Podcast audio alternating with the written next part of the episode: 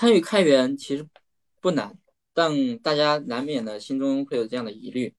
我我提交几个 pull request 又能怎么样的？呃，因此我会工资大涨吗？还是说会成为这个领域的名人呢？已经有很多名人了，何况我我我并没有和当下那些炙手可热的人物呢，就是关系很好，甚至呢，我当年高考的时候都没考上一个重点大学，这样一个呃背景平平的人，我我怎么去参与开源呢？呃，相对于说如何参与开源，其实你可能只差一个合适的理，呃，你你可以回想一下自己的一些以往的一些经历，很多时候你去有没有去付诸行动，嗯，就看你有没有这个理由。啊，即使那件事情难或者容易，它。它并不是决定了你你去做了还是不做，而我们今天请到的女嘉宾呢，啊，已经帮大家证明了持久的积极的参与开源或者叫开放性协作呢，并不需要考虑那么多啊，每个人都可以在开源的世界里找到自己的价值。OK，我是大家的主持人瑞克，然后我是一名开源的业余的布道师，然后今天的嘉宾米娅，她是一名在开源或者叫开源协作领域里边。嗯，其实已经呃努力了很多年，而且嗯，尤其在 FCC 这样的一个呃社区里边做了很多，我个人认为其实很伟大的事情。然后接下来他会把自己的事情，嗯，在自己再做一个介自我介绍。然后我们的另外一个嗯主持人是小马哥，小马哥当前在极狐呃极狐 GitLab 里边做一个开源的布道师。OK，我们请那个米娅先。简单自我介绍一下。Hi Rick，嗯，大家好。呃，简单介绍一下，我是 Mia，中文名刘鱼鱼，喜欢和通过大大小小的行动给世界带来美好改变的人们去协作。那我目前关注的领域包括教育公益、社会创新和青年发展。嗯，在今天的这个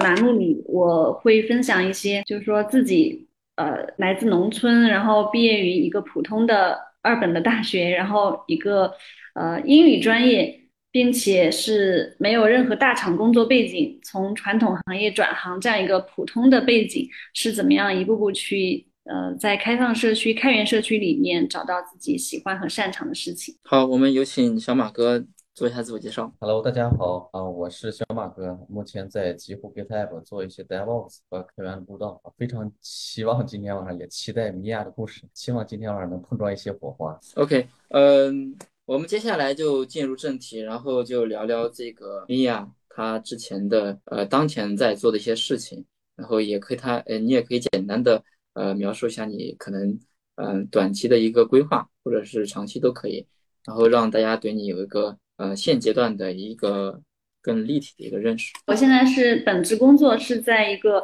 开源公益的编程教育社区，它叫 Free Code Camp，呃，就是你理解中文就是免费编程营，那简称是 FCC。这个项目呢，它是长期在 GitHub 上面 star 数排在第一的一个开源项目，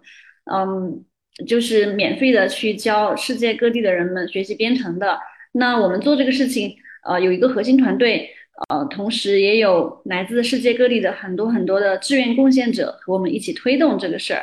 嗯，那我在这里面呢，主要是负责中文社区的各项事务，嗯，就包括内容，还有我们的呃志愿者的沟通，以及跟我们国内。各种高校啊，或者企业、基金会、公益组织，就各种组织去跟他们嗯协作，大部分时间都是在跟大家聊天吧。就比方说，也是通过参加一些活动，然后有聊天认识到 Rick，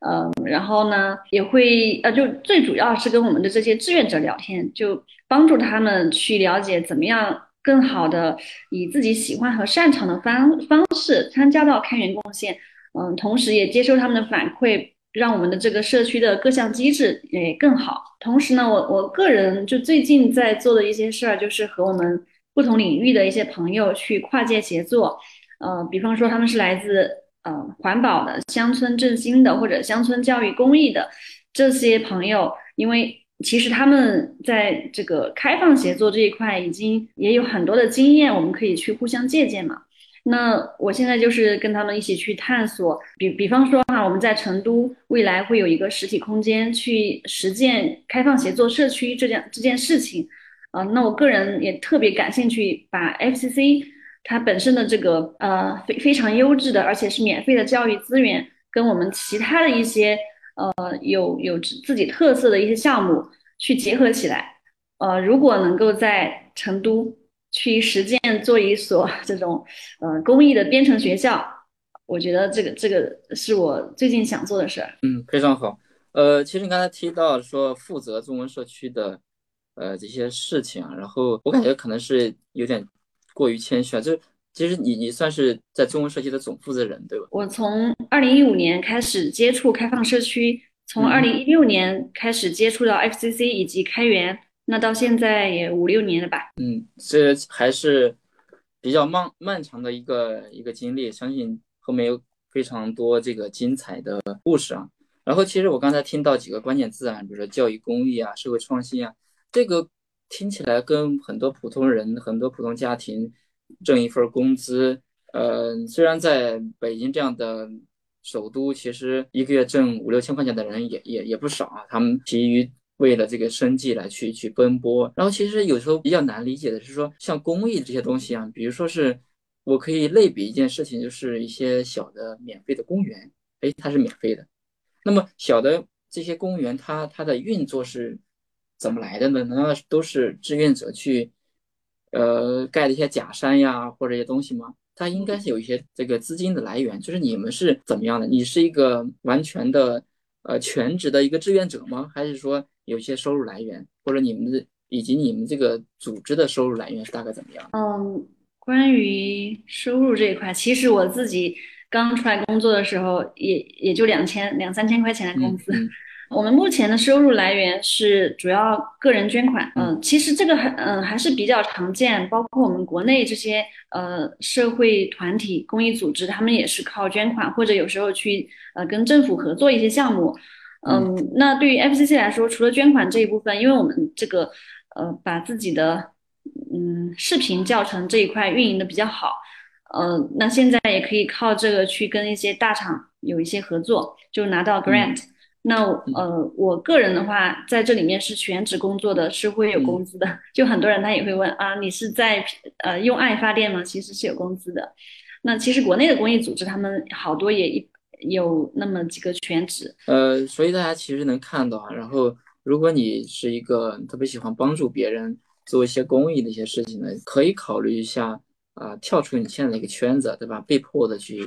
打一份你不喜欢的工，对吧？我其实，在 IT 领域里边能看到有一些人呢，他其实不一定适合做研发或者程序员，他但他感觉上做开发。研发这种工作可能稍微工资高一点。如果说你你你你喜欢做一些公益或者帮助别人，可以考虑一下像米娅一样做一些公益的事情。然后呢，虽然说我相信米娅领的工资肯定不会再进入我们大厂里边的 P P 几 P 几这样的领的工资高，我能感受到你们的工作还是很开心的。那那你能简单的介绍一下你你每天工作的一些日常，不用太细节，大概是？什么样的形式模式？我每天的工作状态，因为我们同事都在呃十多个不同的国家，那我自己就一个人在在国内嘛，所以我呃就我们所有人都是远程工作，在家办公。呃，然后如果不是疫情的话，我也想就到处城市走一走，去去一边旅行一边工作。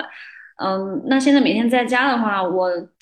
呃一般会处理一下线上的那个呃，比如说我们的。呃，文章啊，是那个课程这样一些翻译或者是原创的内容，嗯，另一方面会和我们很多志愿者就通过群里面或者直接语音去沟通，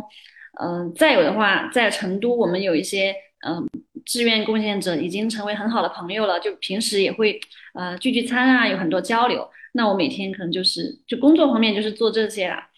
对，其他其他的话，就就刚刚说可能会关注一些其他领域，那就会去参加其他朋友他们的活动，也其实也蛮好玩的。我我觉得我现在已经把这种嗯工作慢慢变成了一种生活方式。能感觉到这个可能是一个你在比较长的一段时间内认为一个适合你和你在追求的一种生活和工作的状态。对，嗯，那么可能听今天的这个听我们节目的听众的话会想。你是不是刚毕业，然后就遇到某个人，然后就把你带到这条正轨上？那么，如果是的话，可能我们也许没没有今天的节目了。我相信不是这样，其实是很曲折的，然后有一些探索的一些过程。那么我们可以就这块去去想啊，因为说我们去嗯看一些成功的呃人士啊，但是这里边成功人士可能不见得是说非得拥有多少资产呀，或者是怎么样，就是你你自己觉得比较相对理想的一个状态的话，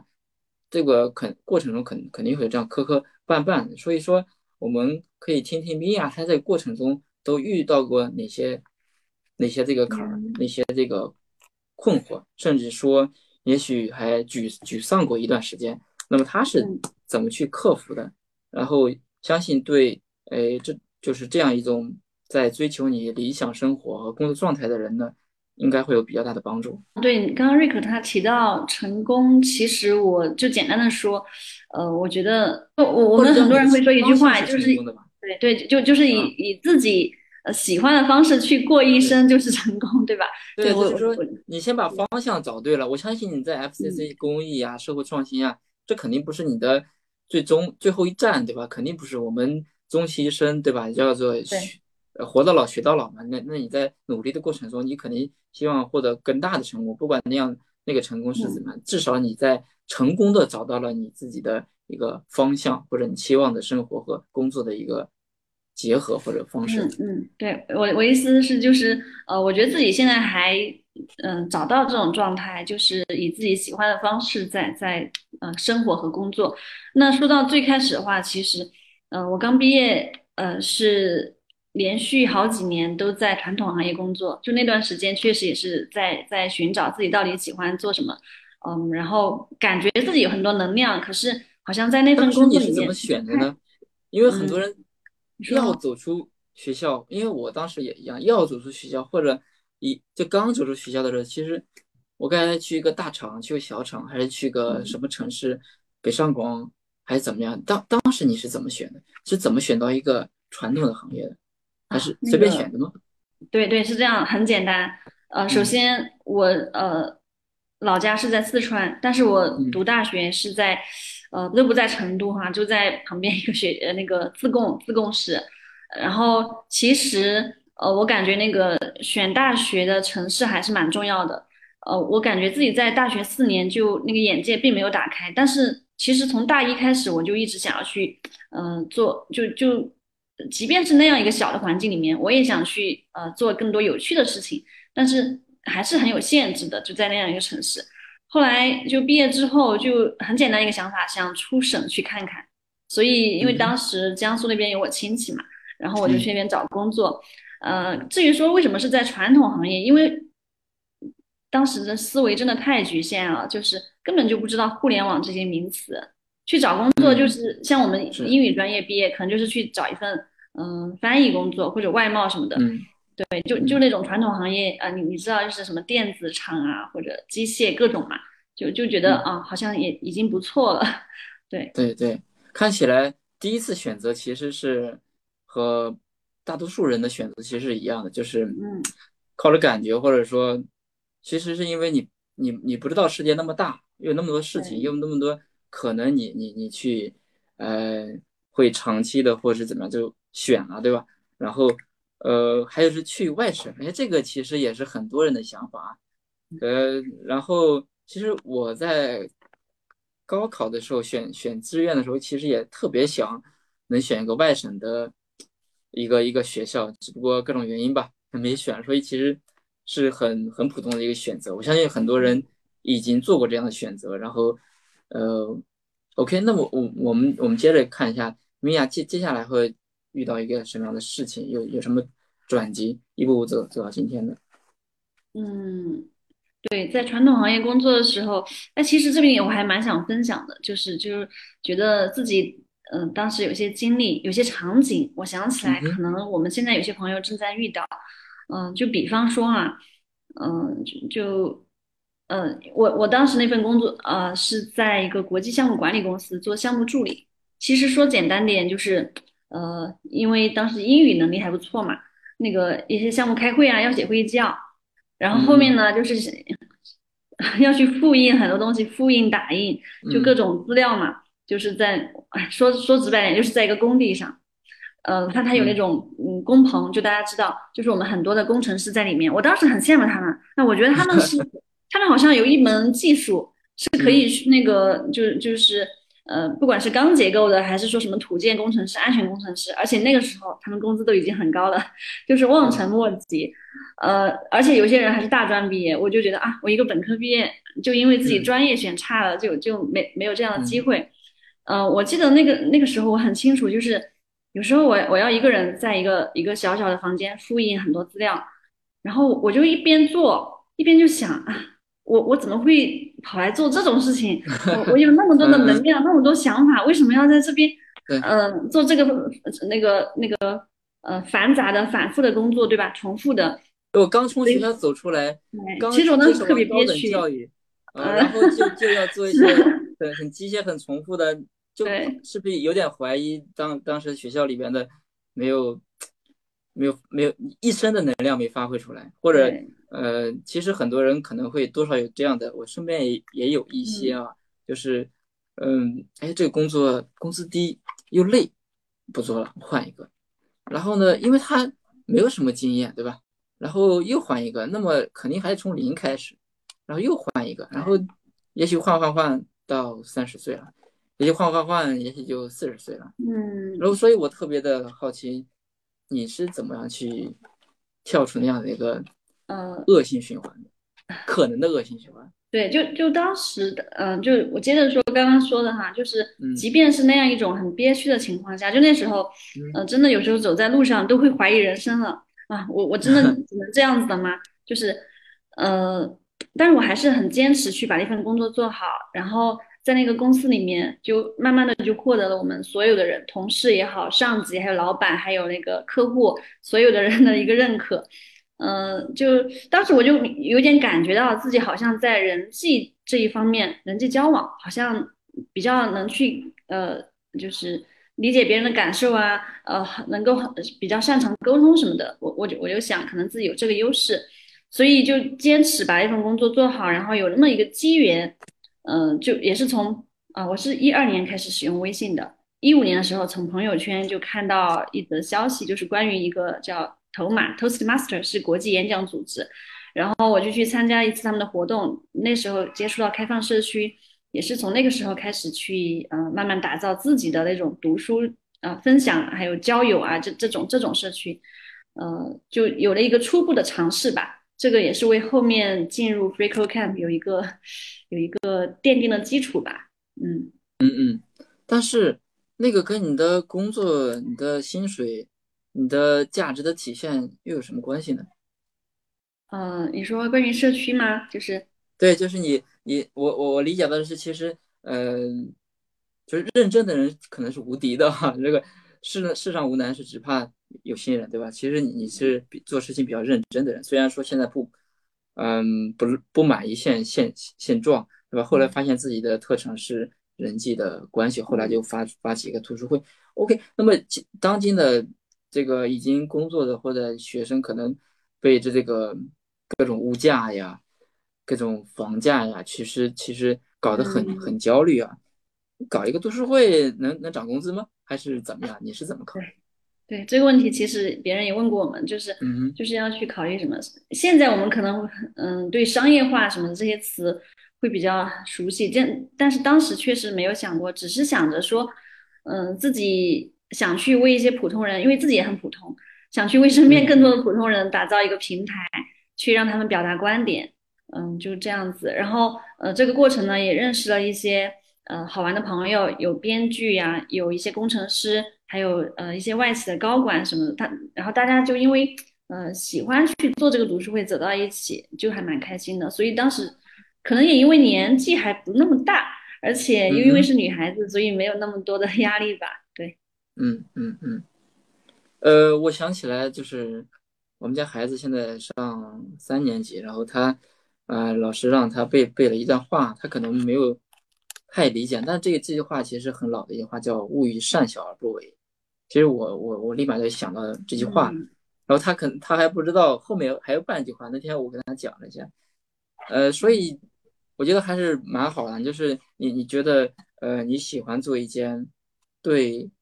呃社会、对周围的人、对你现在你的一个现阶段的这种这种状态的人，对吧？不管学历还是家庭背景的人，有帮助的事情，我我觉得这这非常好。嗯，但其实没有，我们没有看出来米娅有到现在都没有受过高人的指点啊，或者他就是做事认真，他想到了就去做了。所以，呃，听到我们这个节目的人也是一样，就是你不用想太那个，哎，我不认识什么 CTO 啊，C C 什么 O 啊，对吧？然后又没有什么资源，可能你做就好了。其实我觉得最难的一件事情不是说你你去发起来一个东西，然后。当然，我万事开头难，其实更难的是你把它做下去，你就把它做很就做足够长的一段时间。OK，我对那么瑞克瑞克刚才你提的一点就是那个物以善小而不为这点，我我前段时间 也是跟我我现在同事，我不是刚过来这边聊的时候，对开源，他对开源给我说了一句话，叫勿以善小而不为，我一下通了，就可能我觉得这个特别像。我们现在包括参与开源或者很多人就是问 问我们做这事情，你做这事情。能拿钱吗？你很影响力很大吗？你图什么？你又做不成功是吧？那就是很多人往往看重那个结果，但是你要想这些东西，你如果你要考虑这些东西，你要考虑这个结果，其实很多事情没法做起来，包括你的开源项目可能成功不了，对吧？那如果你有这个想法，你就去做，其实你目前为止你觉得它可能不是个很难的事情，或者勿以善小而不为，你一点一点上积累起来，其实就可以一件很大的事情。对，其实我我想再补充一下，就是说。其实我们不是不能想的，想多想，但是就是说，如如果你没有做过类似的一样事情，第一次做的话，其实你想的会太多的话，会让你思想上有很大的包袱，对对吧？你你会背负了太多的结果，太多的 KPI，太多的这个这个这个目标，对吧？所以你就做就好了，对吧？就是你做好了，当然好的，做不好了，也也也没人批评你，对不对？嗯，对，这个这个你我其实还蛮想分享一点，就是啊，那个刚刚是不是打断你了？那个没事，嗯嗯，确实瑞克说就你去做就行。那个，嗯，就是就是我有时候也会想，为什么我我我整个其实觉得自己的那个事业还是蛮顺的，虽然说前面几年会会呃花很多时间去寻找，但后面都还蛮顺的。这里面有一个就是，嗯，我一直都是蛮。愿意去表达自己，就打开自己，去去表达自己观点啊！就从小学开始，呃，我就有那样的机会。就老师，因为当时成绩比较好嘛，嗯，从小学到大学都有很多机会，老师让我去上台演讲啊、主持什么的。可能那时候就培养了一些自信，就包括后面说去做那个读书会，我也是直接去发一些陌生的邮件。就就我觉得，嗯，有有些人他可能在这个圈子好像都已经嗯有一些影响力了。然后我说你你来跟我们一起做行不行？就就。包括一些呃七八十岁的老教授，然后后来还成为了很好的朋友，呃，然后呢，这里面还最想分享一个一个点是那个，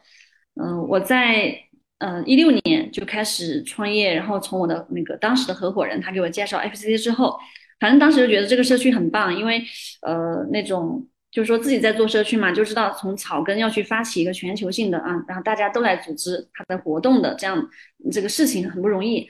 呃，然后呢，我就一心想着要去推广 FCC。就有一次，我就在一个活动上就认识了，呃，就看到一个黄希彤老师，他是国内技术公益这一块，就大家可以去搜一下，他在这一块是非常有影响力，然后也做了很多实事的，就非常好的一个人。呃，然后我当时看他演讲，我就去加他微信，我嗯就简单介绍一下自己。然后呢，嗯，那个时候又又又有那种嗯主办方组织的一起去吃饭，我就跟他去跟他们一起去吃饭。可是。那是一六年加他微信，那个时候我们都还是没有任何交集。后来我又给他尝试发一些呃信息去介绍自己，他也是不怎么搭理我。我昨天还在看我们最初的那种嗯交流，很好的一个经历。对，但但是但是在一七年的时候，呃，我当时经过深圳，然后可能当时就看他朋友圈在发说他们要去办一个在腾讯嘛办一个技术公益大会一个峰会，然后呃我当时呢也跑去参加，在那个峰会上有几百人，我是怎么让 黄老师认识我的？他当时在线，他他就主持嘛，大家都会去嗯跟他请教什么的，呃，我就去提问题，我说我们是技术社区的，我我想来帮助这些公益组织，我们怎么做？然后他当时对这个问题非常感兴趣，这样我们就他就对我有印象。后来呃晚上聚餐的时候，我又跟着去呃去蹭了一顿饭，在那个那个呃吃饭，然后呃，就慢慢又跟他认识。然后黄老师就说，那这样子，你第二天你你到我们公司来，就腾讯嘛，然后我带你去参观那个深圳嗯无障碍嗯无障碍信息研究会，是一个公益组织。然后我就跟他呃去那边见面，然后就就聊的比较多吧，呃，所以从一六年到现在，现在当然他他很多事情或者我自己很多项目，我们也都会交流了，就是都会互相拉上，所以这个过程就是想说，就大家可能真的不用觉得说有些人他 CTO 或者级别很高什么的，我觉得就是很多人在开源社区里面，他是愿意帮助这些。嗯，这些 无名小辈愿意去倾听的，对，嗯嗯，呃，我来挑一个刺，然后可能不太好回答。其实你你谈到了一点是，其实你相对来说健谈，然后呢又乐意跟人去交流，甚至呃在一些公开的场合，不管是演讲还是什么场 social 的一个场合，其实不拘谨，对吧？敢于表达自己的想法，那么。如果如果如果我是一个内向的人，看见一上台就手发抖，然后在在说的场合里边，比如说是有聚餐，我就哗哗吃完午饭就走了。嗯，那么这样该怎么办呢？就是我我我我没有你那样的，如果我没有你那样的，就是这小时候的做演讲或做分析，那个该该怎么办呢？你你你有没有一些招啊？嗯。嗯，这样子就就就是说，刚刚我讲的是自己好像一个比较积极的一面。其实我在我我我觉得自己还是偏内向的，在很多什么饭局上，特别是有一些老板他们他们叫呃嗯就是海阔天空的聊的时候，我觉得自己其实很拘谨的。嗯，其实我觉得为什么我会有一个两面性，是因为有一有一些事情我很有自信，而且我确实也呃愿意承认自己不懂，愿意去学。所以这个时候我就就能打开自己，呃，去跟他们去去讲，哎，我做了什么，我有哪些困惑，什么什么的。但嗯，所以可能嗯，总有一些事情是我们一些内向的朋友他比较擅长的，这个时候他可以去发挥自己这一面吧，我觉得。嗯嗯嗯，对。我我稍微总结一下，就是我也不叫总结，我的理解就是说，面的这个过程中呢，他其实也不是说一个话匣子总是打开的人，然后。特别善于表达自己，其实也可能也不是啊，他有自己的，我觉得不算阴阴暗啊，或者阴阴面，就是其实是也有安静的时候，对吧？对。但是呢，他在有一些自己的领域里边，他他他在这个领域里面他比较专业，或者说他逐渐的变得专业起来，至少他有这样的自信，然后他为了就是让自让自己有更大的成就，或者说追求自己的理想，其实他会。呃，豁出去一样，对吧？然后，而且不断的在找机会，就刚才讲的那个案例一样，其实你找过他不止一次，对吧？我们还，我我们都都知道，小的时候都学过那个故事，爱爱迪生发明灯泡发失败了一千次，我们先不管他到底是一千次还是一千两百次，爱迪生那么聪明的人，对吧？他发发明灯泡失败了一千次，如果说你特别特别想做成一件事情，但是你一次都没有。没有没有没有去尝试过，或者失败了一两次就退出了。那么其实这样的话，那么机机会为什么要给你呢？对吧？那么那些人家本来呃可能在境界上或者在在那个嗯事业上发展比较高的人，因为他大家的时间其实不管你是 CTO、CEO 跨国公司的一把手，还是呃一个小卖铺的一个老板，大家的时间都是二十四小时。那么他他们对时间的管控。呃，管理可能就更加的精确。如果说你你无法说出一些打动的话，打动他的话，他可能就不会理你的。所以，你看这样这样对你刚才的那个过程理解是不是？你你刚刚说的一个很重要一点，就是去尊重别人的时间，你需要去找去说到他感兴趣的东西。那这个过程其实，嗯，好像有些那种沟通类的那种书籍上面有就会讲，对吧？你你不能讲长篇大论，你要你要去。观察这里面观察很重要，嗯，对，还还有一个就是说，嗯，如果说你对这件事情不是特别专业，不是特别了解，然后你直接去找一个，呃，赞助呀，或者找一个现在业界走的比较做的比较好的人，你可能可能你调研了花花的时间也许三五个小时、七八小时、一两天，如果不行的话，那你是不是可以考虑我让我的专业性更强一点，我花一个月的时间调调查，然后再去找他，嗯，然后再去找他，我相信你会被，嗯，对方会被你打动的，对吧？后来那个读书会是做的很好了，我也没有想到说在三个月之内，他就在苏州有一一定的影响力。然后当时成品他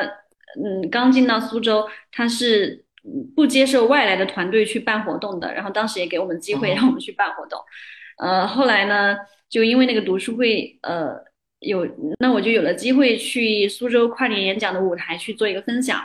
嗯，再后来就遇到了我们就当时的合伙人还有投资人，呃，然后再接触到 FCC 嘛，呃，就嗯。刚刚说也被 FCC 就就有点震撼，就觉得他这个这个嗯，大大家对他这种这种热爱吧，嗯。所以后来就呃跟我们的团队一起去呃做本地化，那嗯。其实也是呃给 Quincy 就创始人吧，FCC 创始创始人，我们发了一个陌生的邮件，然后他也很 nice，就就给我们机会去呃就视频嘛，就就我们就跟他说想做本地化，然后就慢慢的我看就到了一八年，然后才跟 Quincy 见了第一次面，嗯、他是海外的，对吗？对对，他是他是美国人，但是他嗯是中国女婿，然后在国内也待了六七年，还在天津读的 MBA。嗯嗯明显，嗯其实我有一点比较好奇，就是对你，当你你是基于哪 FCC 是哪一点就一下打动了你，然后你觉得 OK 我要加入它，哪哪一我年什么？我我也我也很很好奇，嗯，就是相信很多人都说你原来对你原来不是说就是呃你读书会，后来是你还有其他活动，你是从原来跳直接跳到 FCC，就是 FCC 是哪一点有哪一点特别吸引你，你让你就觉得哇哦，这个就是我找的，我训练了好几年，我就要进入 FCC，对吧？可能你都不哦，考虑工资，或者你没考虑这，就哪一些是特别吸引你，就让你嗯，这个还是有一点个人色彩了哈。嗯，就刚刚说我我不管是去做读书会还是什么，就都还很喜欢去给别人带带来好的影响。可可能在 FCC 里面就把我这一点优势给放大了。呃，我可哦以去跟很多的那个本地的这些志愿者去聊天，然后去嗯，就是帮助他们，比如说他们要去办活动，去嗯拿赞助啊，怎怎么去让更多人知道他们这个本地的社区啊。那我就去跟他们聊，然后再通过他们又可以去影响更多人。那我觉得这个过程，嗯，就让我觉得特别有成就感。所以可能我我我觉得自己自己呃，这既是我喜欢的事情，也是我擅长的事情。就有时候我们会说，不要把自己喜欢的或者爱好什么当成一个工作，因为你慢慢可能就会讨厌它。但是嗯我不知道为什么他们会那样讲哈，反反正就是我自己觉得还蛮幸运的，做的是喜欢的，也是擅长的，所以这个就是一个个人的那种色彩吧，就是说呃，去去影响别人。另外一点就是，我确实一直都挺呃喜欢教育这一块的，他他刚好嗯。也是教育公益。其实我我可以简单谈一下刚才那个你你的困嗯惑，就是说我们不要把喜欢的爱好变成你的工作。如果你爱好，比如说钓鱼，对吧？假如有一个那么专门让你钓鱼的一个工作，对吧？那么钓鱼工工作的那个人肯定会给你设一个呃衡量你工作成果的一个东西，对吧？你今天对每天必须钓十条鱼，对嗯吧？你你必须怎么怎么样，必须钓钓出来鱼的这个重量必须在一斤以上，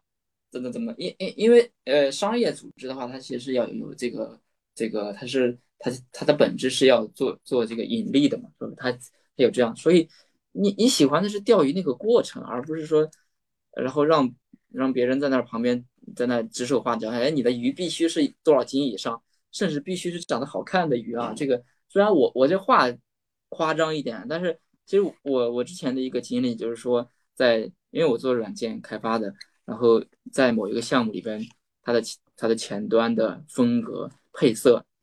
在我去之前改了三次，整体啊整体改了三次，我去之后又改了好几次。那那么那么可能今天老板看了一个什么东西，觉得哦这个红色的好，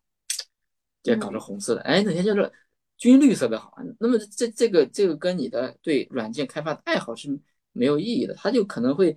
某些情况就会受这个老板或者资本的一些一些一些一些控制，对吧？这可能是一个原因。所以其实我我觉得我刚才的那个点可以引发出来这个 FCC 的这个运作的一些理念，然，后以及说，呃，如果我没记错的话，其实你你当时跟你的合伙人其实是合伙创业的，对吧？是是，OK，对，这个这个这一块它是比较有故事的，可能我们今天嗯。就就这边就不太去聊。对，然嗯。后呃，就后来后来好像一九年的时候我加入 FCC，然后嗯，确实感觉这个这个 Quin 就 Quincy 我们创始人，他是一个很很沉稳的人，然后嗯呢，他给我们很大的自由度。我们没嗯有什么 KPI 或者是呃 deadline 这样的说法，嗯就我们所有的这些事情都是嗯、呃自己觉得嗯、呃可以推出了，可以上线了，我我们才去做这个事情，才才呃上线。然后呢，呃，包括就是说，呃在中文社区，我可以完全按照自己的想法、自己的思路去呃推进各种协作啊、合作什么的。然后 Quincy 他不会很多来来指点说啊，你应该这样去做。嗯，甚至我我我想我今年一共，嗯、就是说跟 Quincy 单独去开会的时间可能就两三次吧，就他真的对嗯，我们就一很放年是吧？心，对对对，就很嗯很放心，嗯、所以这种信任感，嗯，还有还有他他整个，嗯，就是运营这个 FCC 这个项目，它很稳，嗯，这个这个说的直白一点，就是说我们在捐款收入这一块虽然不是很多，我我们现在还是很很需要钱。可是可是呃，它会比较比较稳定的一个增长吧。你刚才提到这个信任，哎，你有没有想过，就是这种信任是怎么建立起？首先，我们所有这些不管全职还是兼职的员工，在呃这个团队里面都是长期的志愿者。比比方说哈、我我之前是呃我一六年参与到这个社区的，那这里面我觉得 Quincy 他他自己呃看到我们在国内做了一些本地化的工作，做得很棒，然后呃他他可能就会跟我们分享更多，比方说分享嗯我们那个谷歌分析的数据，然后直接给我们看，就就很少跟他就是线下真的见到面嘛，就是之前在北京的时候也会带我去认识他的他的朋友。嗯、也是印度来的一个朋友，然后我们就一起待了好几天，然后也会跟我分享说啊，我们 FCC 以后想做什么做什么。那我觉得这个过程他对我信任，然后我我就我就会跟他说，呃，我说我我把你当朋友，就因为为什么说这句话？是有一次，嗯、我也带他去认识另外一位朋友，呃，就一个老板嘛，然后我说看能不能那个老板给 Quincy 一一些捐款，然后呢，Quincy 当时就说。嗯，哎，米娅，你希望我在你这位朋友面前说什么？就是呃，会让他对你的印象更好。他以为我是这个目的。嗯呃，我说我说不需要，我说你你我把你们两个都当朋友，所以我我而且我跟他的关系本来就比较好，我不需要你去做这种事情，我只是想让他给你一些捐款，这样子就互 互惠的嘛，就是就这样。那个老板可能也想帮助公益组织，所以就对我个人来讲，我觉得他很信任我。那我就不应该去辜负什么的。是 通过自身的努力去获得这种信任，对？对对。哎，小马哥，其实我有这样的一个观点是这样的，就是说，就是最近有一些这个时事炒的比较火啊，然后两两个字儿，可能很多人在听的比较多一点，资本两个字儿，对吧？那么其实呃，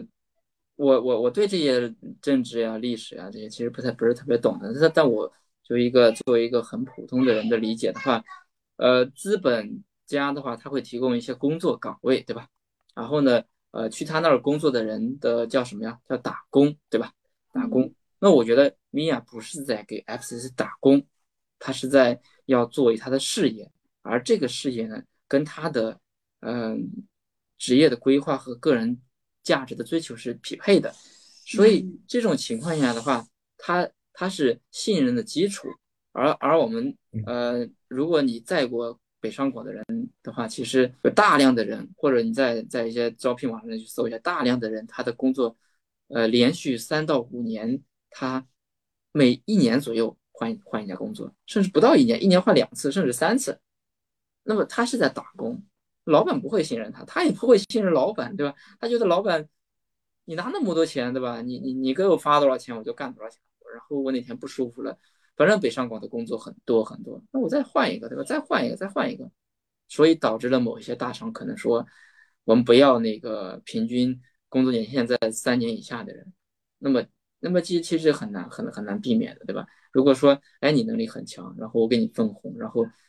跟这个跟那个，那那人人的欲望总是在不断的扩大的。那么，但但我觉得是在追求自己的一个事业和自己的追求，然后跟另外一些组织，对吧？其实 match 的话，其实它自然就会有这样的信任的一个过结果。我还还有两点想想补充，就是说特别想有个机会跟跟跟你们的这个团队的人人员去去见个面呀，聊一聊啥的。然后还还有另外是我特别呃希望能给 FCC 呼吁一下。那说了半天，你们靠捐款，那广告都没打，你们怎么给你们捐款？都是有哪些途径啊？支付宝、微信都可以吗？还是怎么样的？我们的那个捐款通道还蛮多，就是在官网会有捐款的页面，但是现在还不接受 支付宝、微信这些，大家可以通过 PayPal 或者呃信用卡。呃，另外呢，我们有那个 GitHub 上面其实也可以捐款，还有那个嗯 YouTube 上面，我我们的频道，嗯，对。那个支支付方式还真的蛮重要的，给给你们那个反馈一下。如果就是好多人哎，就有个支付宝、微信，没没搞什么什么。其实我我跟坤瑞提过这个，嗯嗯，我觉得他真的是一个嗯佛系。就是他虽然呃，我我觉得他是一个很很很体贴的人，可我可能用这个词哈，就是他他说嗯，国内就是现在大家可能工作啊都还比较辛苦，然后很多人他在转行的话。还要去养家，然后呃，不像我们美国的，就他他他反正就是说，呃，可能可能他们那边收入会会高一点，还是怎样哈？反正就是说，呃，我们希望国内有更多的人来学习，去让自己的生活变得更好。我我们现在还嗯没有想要把国内的钱哦吸收到，就嗯给 FCC 捐款，就是他他现在是这样讲的。嗯，其实我们可以补充一下，虽然说它是一个呃在美国创建的那个非营利组织。其实只有百分之就不到百分之二十的学员是来自美国，就我们其他大部分学员他是来自于一些很贫穷的国家，这是能想到的，能想到的。然后其实做编程教育的有太多太多了，然后的那个费用也非常的高，对吧？这个上了市的，还没上市的，还要再做网课的，还要做做其他的。呃，这种做公益这种方式的话，真我觉得真真的是非常非常好的，而且呢。就这种的教育的话，他，他他不光是说让你去找一份工作，甚甚至有一些机构做的不是很好的，是说没学好的没关系，我帮你改简历。曾经面试过一个人，我说你这个是假的吧？啊，他说这个是假的，就就就这样的，就是就你你你来我这培训交了钱，没事，你的你的没认真学或者你的什么没学好没关系，我帮你改简历，我我知道面试官需要什么样的简历，我就是说一说。那样的话，其实就是太就跟一个快餐汉堡一样，爱吃了就扔了。所以，所以像 FCC 这种，嗯，其实你们现在还没有对国内特别方便的捐款渠道，我觉得还是呃很很很很很希望能在这样一个呃节目里边呼吁大家去呃去捐款，或者是去关注，就关注。也是对你们的，我觉得很大的支持，对吧？就是让更多的人去知道。里面就是 FCC 目前在国内的一些有没有一些发展，就是你们的一些计划？还有就是说，假如说。呃，要参与你们，不管是这种活动啊，我们国内这个本地化，其实我之前听过你们两个就是第一期零期节目，你们聊到说做本地化不仅是要带进来，也要走出去。对，嗯，对我我们其实之前很长时间就是在做带进来的事情，在翻译嘛，对吧？然后呢，去做一些线下活动，让大家更多人知道这个这个呃社区。呃，然后我们就是说，大家参与的方式，一是线上的，可以来做很多贡献，去翻译或者去去写自己的原创内容，嗯，也可以参加线下的活动或者去组织什么的。另一方面呢，我们其实现在很欢迎很多高校，不管是老师、同学，他们主动来跟我们联系，说，嗯，我想去发起一场线上的学习营，就用 fc 的内容。然后这个时候，我们就会，呃，我这边就会给他们分享我们的一个 PPT。就是所有人拿到这个 PPT，他都可以作为一个 X 的一个呃志愿者吧，去给大家宣讲。嗯，另外呢，我们也会安排呃，就邀请一些呃经验丰富的开发者，他们作为志愿者，在这种学习营里面去帮助大家。对，就就是比如说北京信息科技大学，他们从去年开始就呃，好像一个月就组织一次这种训练营。然后包括嗯，最近刚给那个大一的新生做的训练营也也刚结束，我们的那些志愿者的朋友他们在里面非常活跃的给大家解答或者分享资料资源嘛，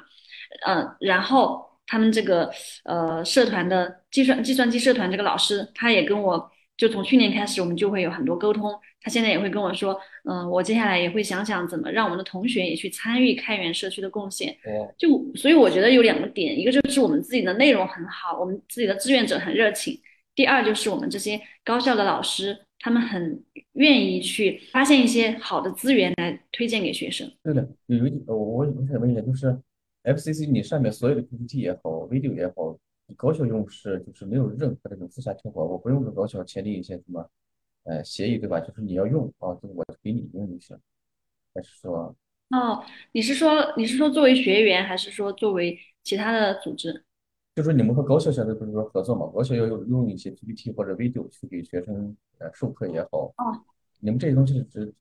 就是学校只要跟他们沟通，就行你们直接给他，但是需要和学校签订一些什么协议吗？哦，不需要，不需要。就我们所有的资源，它是在公开的。嗯。然后，嗯，就就我们官网有题目，那就背后这个背景它就是一个官网，然后，嗯，就 freecodecamp 到 org org。呃，然后大家去上面去做题目，去获得认证。嗯，这上面主要是 JS 和 Python 的题目。呃，另外呢，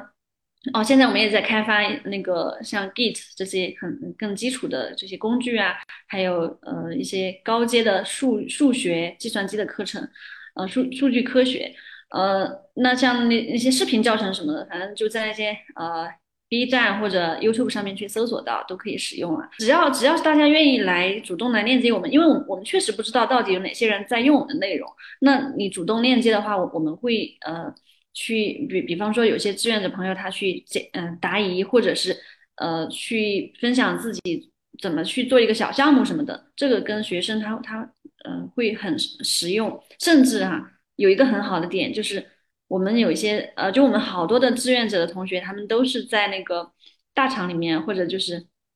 啊自己创业什么的。那未来这些同学啊，就我们高校同学，嗯，其实也可以直接把简历投给这些贡献者，对吧？就很方便。FCC 目前的话，我看成都是有，那在其他呃各个城市有扩张吗？其实从一六年开始，我们就在十几个城市都有这个线下的社区。如果不是疫情的话，我们之前每个城市去举办活动，他们还蛮活跃的。就从那种十几人的 meet up，或者呃，就嗯，到黑客松啊，到几百人的这种大会，嗯，现在可能大家也会意识到去办线下活动，特别是大活动会比较费劲，所以都更愿意办小活动吧，就交流会更深入。刚才其实提到一个下一个比较关键的一个词哈，Git。呃，其实米娅，我们聊了半天，其实并没有聊米娅提交了多少代码，对吧？然后，呃，在说开源的时候，多半会联想到，或者甚至有人就，对吧？等同到 GitHub，那么自然有 Git 这件事情。其实我看到一些做技术的人，对吧？比如说不是做研发或者什么样的人，他可能觉得在这个地方可能会有点困惑，或者说是怎么样的。然后我想说的，其实两点啊，第一点是说。呃，在在我看来，或者其实很很多人都应该比较认同这观点啊，就是参与开源，不见得你就非要去给一个很知名的项目提交多少代码、多少行代码，然后修改多少东西，那那那个是参与开源，但是其实还有很多非代码的一些贡献，包括上述的，嗯，米娅提到的，我认为都是在一种开源的方式来去做哈。嗯，OK，呃，米娅一会儿可以。再聊一下你对非代码贡献的一些理解和你觉得它的价值是是是怎么样的，然后以及你对于有没有遇到过 Git 给你带来一些困扰和 你是怎么解决？对，说到 Git 困扰，其实我觉得我的那个英语专业还真的给我带来一些好处，就是我去学习这些工具就就比较方便，比较容易理解。呃，在 GitHub 上面协作，我我们去做翻译课程啊，翻译那个文章是在上面协作。然后这里面有意思的地方是，我们的一些志愿者他就不是计算机背景，他他可能是英语专业的，跟我一样，或者汉语言文学。但是我发现现在这种这种专业比我们以前先进好多好多，他们会会学到 Python，会学到呃怎么使用 GitHub。我我也不知道为什么老师要教他们这些内容哈。可能这个计算机的这种普及程度就越越来越高嘛，嗯，然后呢，我自己嗯用 GitHub 是没有什么问题，还是比较简单啊，就是跟着它那个那个流程，嗯，但是我自己想学 Git 的时候，之前有一位社区里面一位志愿者，我就请教他，他在国外，呃，他在美国，然后我们，嗯，当时当时好像是我这边很晚了，他他就花了两三个小时给我讲，讲的非常认真，所以其实就是在社区里面，你凡是你不懂的东西，你你你只要提出来问，会有人去教你的。嗯，然后刚刚我们还说的什么，就是说非技术背景去参与开源，对吧？就是非代码的贡献，因为你如果嗯不是程序员，不是工程师，可能说你你你你必须学一门语言，然后呢去参与，这这嗯第一个是没有必要，第二是也对也是不现实的。那么你你对于这种非代码的贡献是怎么看的？我觉得这个真的非常的重要。其实我我自己在一九年 Quincy 他邀请我加入团队的时候，我也跟他说，嗯，我们还有国内还有其他一些这种志愿者啊，他们那个技术特别牛，为什么你要找我？我有点没自信。然后他然后他跟我说，呃，我们已经有足够的这种开发者，嗯、就能力很强的开发者，他可以来帮助你嘛。但是我们更需要的是在国内有一个 有一个国内的 Quincy。他他说我觉得你呃很很愿意去跟大家交流，然后嗯、也帮助大家，所以他他说嗯、就就当时就这样邀请我进来了。然后呢，我为什么说这样的角色在这里面很重要？那就像我们的节目，就是想去鼓励更多的呃，就是所有人他他都可以知道说啊，我我不管是什么专业背景，哪怕就是呃我没有读过大学也没有关系。你只要你愿意，你都可以参与到这个社区里面。我觉得我自己在这里面一个角色就是去打开这个边界，去让呃，比方说通过一些呃，又又提什么社会创新啊，这些媒体啊，这些朋友，就各个领域的朋友，然后去告诉他们，呃，我们在这个开源社区里面，呃，我们也在做开放写作这件事情，我们跟你们一样的，就我们的程序员朋友，他们他们嗯很有创造力，那有的人可能会内向一点。嗯，专注在自己的技术，但是他们其实非常愿意去分享。那你们愿不愿意跟我们一起玩？愿不愿意去做协作什么的？呃，那我这个这个时候，我就通过他们的这种渠道、这些报道，去让他们的呃嗯、呃、粉丝啊，或者是社群成员啊知道我们，然后他们也参与进来，这样我就觉得就是一个互联互通的状态。嗯，对，所以非技术背，另外还有一点就是。呃，同理心吧，就就我觉得，呃，作为一个女女生在这里面，然后呢，又有一点这种文科专业，也有也有理理科的这个这个一些背景，就比较愿意去关注社区里面每个人的感受，包括我们的贡献者，就是我们去去衡量他的贡献啊，或者是就有时候我们可能会会去看仔细看他的代码贡献多少，哦、这个这个人的文章写的好不好啊？那好像就会去评判这个人，但是人他其实是一个很全面的，他他是一个立体的。就是我更愿意去跟大家做深度的链接，嗯，比方说去了解，哎，你为什么这段时间，嗯，都没有怎么在社区里面活跃？是不是呃工作啊、生活有一些呃有有点忙啊，或者有什么事情我们可以帮助你的吗？那我我很乐意去做这种，所以这个也是刚刚小马哥提到说这个信任怎么产生的。其实不光是我和 Quincy 之间，我们因为共同的这个有一些使命感去驱动产生信任，那我和所有这些贡献者之间。呃，我们有了这个情感的链接，然后这个信任非常重要，这样的社区才有凝聚力。对我肯定不会去跟他们讲说，啊、你们做这一场活动是要有多少人来，我我首先会跟他们说，你自己在这里面开心吗？好，很好。我这里边其实没有提到任何 KPI 的东西啊，就跟就是前段时间就是呃前半段讲的是一样的。然后呃，我觉得非常赞的一一句话是关注社区里的每个人。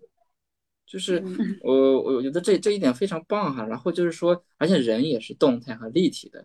嗯，某个贡献者也许呃一开始有很多的贡献，不管是代码还是非代码吧，然后他可能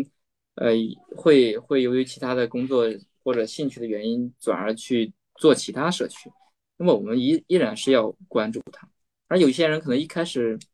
没有做很多贡献，但我觉得还是要关注，因为它是动态的。而且我们是要人和人的 connection，而不是说有一些做社区运营。因为其实我觉得你也在某个程度上算是社区的运营的负责人，或者是在做这段事情吧。其实没有太大的必要去看你的星星，对吧？你的 GitHub 星星，你的这个呃文章的阅读量还怎么样？就是你你你跟人跟人跟人之间有社区成员之间有了一个很信任、互相关心的一个状态之后，那么大家是很乐意去支持你，啊，很很乐意去去参加的活动，是这样。所以说，呃，也许呃，就是还在为怎么去运营一个开源社区而困惑的人，可以这样去考虑一下。然后前段时间在某个群里面，其实我听到另外一个说法，说开源社区是不需要去运营的。其实我在某个程度上是非常赞同这句话，因为运营这个这个词的话，其实听起来比较，嗯，有点有点精打细算的感觉。运营嘛，我投入多少钱，投入多少人力，出多少结果，其实其实很很容易变成一个这样的结果。然后啊，但但我们说的。我们不需要是开源社区，不需要运营，不代表说它就跟野草一样自己去长去吧。就是我我更倾向于或更认同米娅刚才讲的，就是我去关注社区里的每个人，深度的去跟他们去产生链接，然后其实大家都是朋友，对吧？即使说他偶尔在某个原因在你的社区讨提交过代码或者提交过文档，或者是只是参加过你的会，他会被你们这个社区的。魅力和人人性的关怀去去所所那个什么的，所以其实，在在做社区运营和考虑做社区运营的人，其实可以这样去考虑一下。你你是想做一个，呃，我我我今天还在朋友圈里看到一一个公众号，没没别的内容，只是说，哎，我的星星到了多少了？一张截图没了。那那那我我不知道他想表达一个什么样的意思啊？就是。那么，那么看起来好像是这个结果很好衡量，那但是这个能能代表什么呢？对吧？这个星星其实长星星有各种各样的方法，但是，嗯，那那些人呢，对吧？如果你办活动是冲着冲着你的奖品去去的，还是冲着你邀请的大咖去的，还是怎么样的？对，所以这一点还是，呃，关注社区里的每一个人，我觉得这是非常重要的。我们不需要，嗯，太。精明的运营。哎，我这边想补充一下，就是，呃，我我我现在发现，就是《人类简史》有那那个书里面他说，就是我们人类的所有的一切，好像是这样讲的，其实都是呃虚构在故事上的。呃，然后我从很早就觉得，真的社区就是去传播故事，因为我们我们这些人基本上就是在线上有一个交流，对吧？就 GitHub 上面有个交流。可是，呃，当我们当我们把自己的故事分享出来，就包括我我我们会去呃翻译很多就国外这种学员他的故事，有些人他就是就保安，或者是以前还还进过监狱，然后然后呃依然想给自己的家庭呃一一一个更好的生活，那我把这些故事他打动了我，然后我再去翻译出来，或者呃写我自己的故事，然后分享给别人。就真的会有很多人觉得哇，好像就很真诚在跟他们聊天，然后他们也很愿意来分享他们的故事。然后呢，就真的会有一些同学，他他会花好几个小时来给我讲他的生活啊、情感的事情，呃，甚至说他他在这里面最大的一个一个点，就是最大的一个收获，就是接纳了自己。就是说，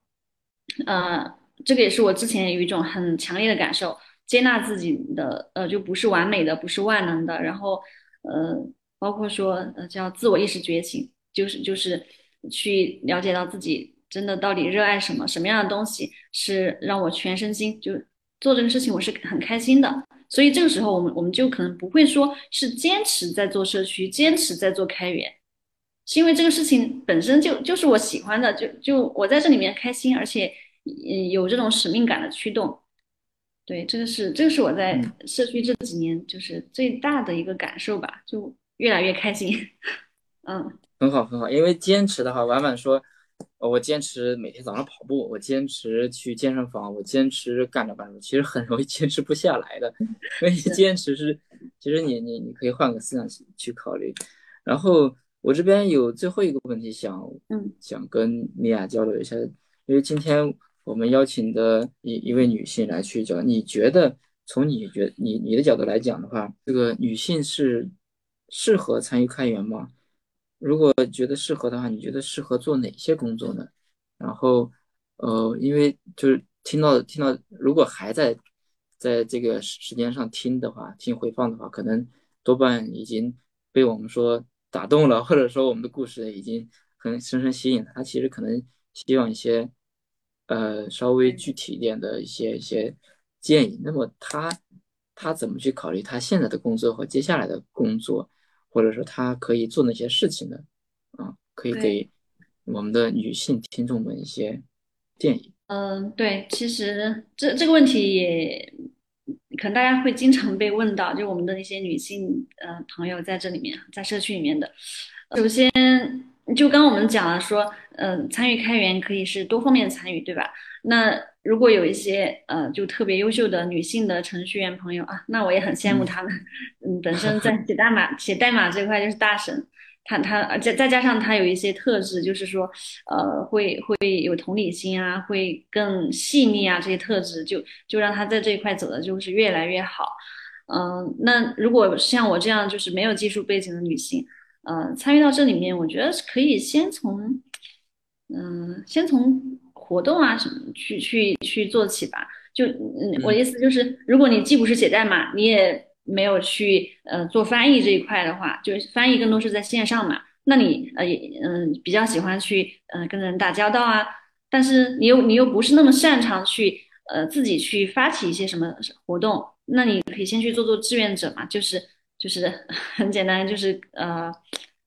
嗯就我我以前也做过很多这种事情啊，去摆摆桌椅啊，是吧？去去跟大家现场做做游戏互动什么的，就是先慢慢的融入进来吧。当然，反反正就最重要就是你自己在这里面觉得还是有有收获吧。然后，其实我觉得在社区里面，嗯，跟因为这里面很多的那个男士男性的程序员嘛，我觉得打交道是很很简单的，就是就是大家嗯都比较直率，嗯有一说一，我就觉得嗯我喜欢这种氛围，所以才愿意待这么久，嗯。另另外还想分享一点，就是不管是我们的女性，还是还是说嗯男生，还是说我们嗯一一些还在读的学生，还是还或者是已经在工作的，我想分享的是我自己呃在开源社区里面，在开放社区里面，就这么几年之后，我的一个呃做事情的思维方式有一个很大的变化，就是比方说以前我我读大学的时候，我想去支教。嗯，我我想去做教育公益，那那个时候我就真的会想到，哦，投入一个乡村，就几年不工作，在那边做好事。可是现在我的思路不是那样了，就是，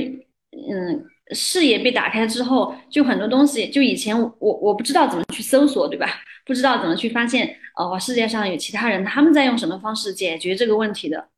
然后视野被打开之后，我就觉得，哎，呃，即便是那个那个事情，我，嗯，现在现在不知道。嗯，但是我我但是我我会通过我会知道通过什么样的途径去找到呃答案。比方说，呃，我现在就不会想要去支教，我还是喜欢教育公益这件事。但是我就会去看有没有更好的项目、更好的一一些人，他们已经在做这件事，然后呢还做的呃，而且我会去评价他们在这个业内做的怎么样，就是那些成果怎么样。嗯，那是不是把我的这个能量去跟他们结合起来，把这件事情更好的推动？对，我不知道这个有没有讲明白。挺好，挺好，就是，呃，其中一个核心的观点还是你去做去，对吧？做你能做的事情，对吧？然后，呃，因为失败其实难免的，你你就是那个某一个特别出名的电影是吧？要给什么什么加一个时间，对吧？那么如果说你你你说如果说让一个人去尝试做一件他之前没做过，但是还是蛮喜欢做的一件事情，你你觉得？给他加一个时间，在这个时间内先不要放弃。然后，当你做了这么长时间之后，你觉得哎，好像不是我的一个兴趣所在，然后可以再放放弃。因为你做一遍两遍，可能啊就摆个桌椅嘛，对吧？这个搞会务的人花钱就可以搞，对吧？就是可能很难看到自己的一个价值。嗯，这个时间是这个期限，你可以加一个。没事，这个这个没没有没有追究责任或者任何的，就是很感性的哦，这个这个可能，呃，会就大家会觉得这是打杂的事情是吧？说真的，以前我我们我们还真的遇到过一些朋友，他他可能会觉得，因为我在自己的本职工作里面我是很优秀的，我为什么要来这边给大家端茶倒水做打杂的？嗯可是当时在我看来，我真的觉得，哎，这这是我们自己发起的活动，我希望大家在这边来就感觉到被照顾，所以所以嗯我愿意去做这些打杂的事情。嗯然后你说期限的话，可能，哎，我还不知道这个怎么怎么讲哎，就是就是可能慢慢的，你你你会做更多吧，就是就是你不会一直只是一个志愿者的角色，只只要你愿意去投入。其实我们我们在社区里面就，呃，我我们有一个微信群，就是我们所有的贡献者将近两百人在里面。然后虽然说有些人他刚开始来的时候是作为一个活动上的志愿者，或者作为一个翻译人、翻译员，他他嗯嗯加到这个群里面的。但是我所有的这些社区的进展，我会发到这里面说，嗯、你们有没有人想认领？那嗯其他，呃那那他们这时候就就可能就会来认领自己以前没做过的东西，就嗯所以还是你需要需要去识别，呃，去加入到一个足够开放的这种社区。可能米娅没有，有可能被我的问题问问问的突然懵了一下，或者空白了一下，就是呃，就是我我比较爱说的一个一个词，然后我不知道这个具体的出处啊，就是说你在一件事情上投入一万个小时，你就可以成为这个专家。所以说，如果说你投入的次数太少的话，其实你很难去发现的价值，因为你还对它没有熟悉了。所以，对，嗯，大家既然喜欢一些领域，还是给自己给你自己一些多一些机会和多一些时间来去证明自己是能做好的啊，这样非常好。然后，呃，这个我我这边想想跟米娅交流的基本上差不多这么多哈。然后小马哥，你看有没有补充的呀？嗯，我这边其实非常多，但是呃，因为今天时间限制，那太多了是吧解释了，太多了。那呃，后面我就 会非常期待线下的一个交流，是吧？对线下还有后面，我觉得今天晚上收获很大。好好，呃，我我记得是米娅还是谁来，然后就分享的一个一个一个做法还蛮有意思的。你给下一个嘉宾提一个问题，我我下一也不知道是谁。下一个嘉宾谁是男生、嗯女生嗯还是什么样的？呃，对我我我我是这样子的，我这个人就回答问题我很认真，那提问题我觉得也比较认真。呃，这这是这是上一次就参加另外一个媒体，就包括 Dream 社会创新领域的一个一个先锋，他他们嗯给我就是上一个嘉宾的问题，然后我当时想下一个嘉宾的问题，我我现在就用到这里吧。我当时问的是你想成为一个什么样的人？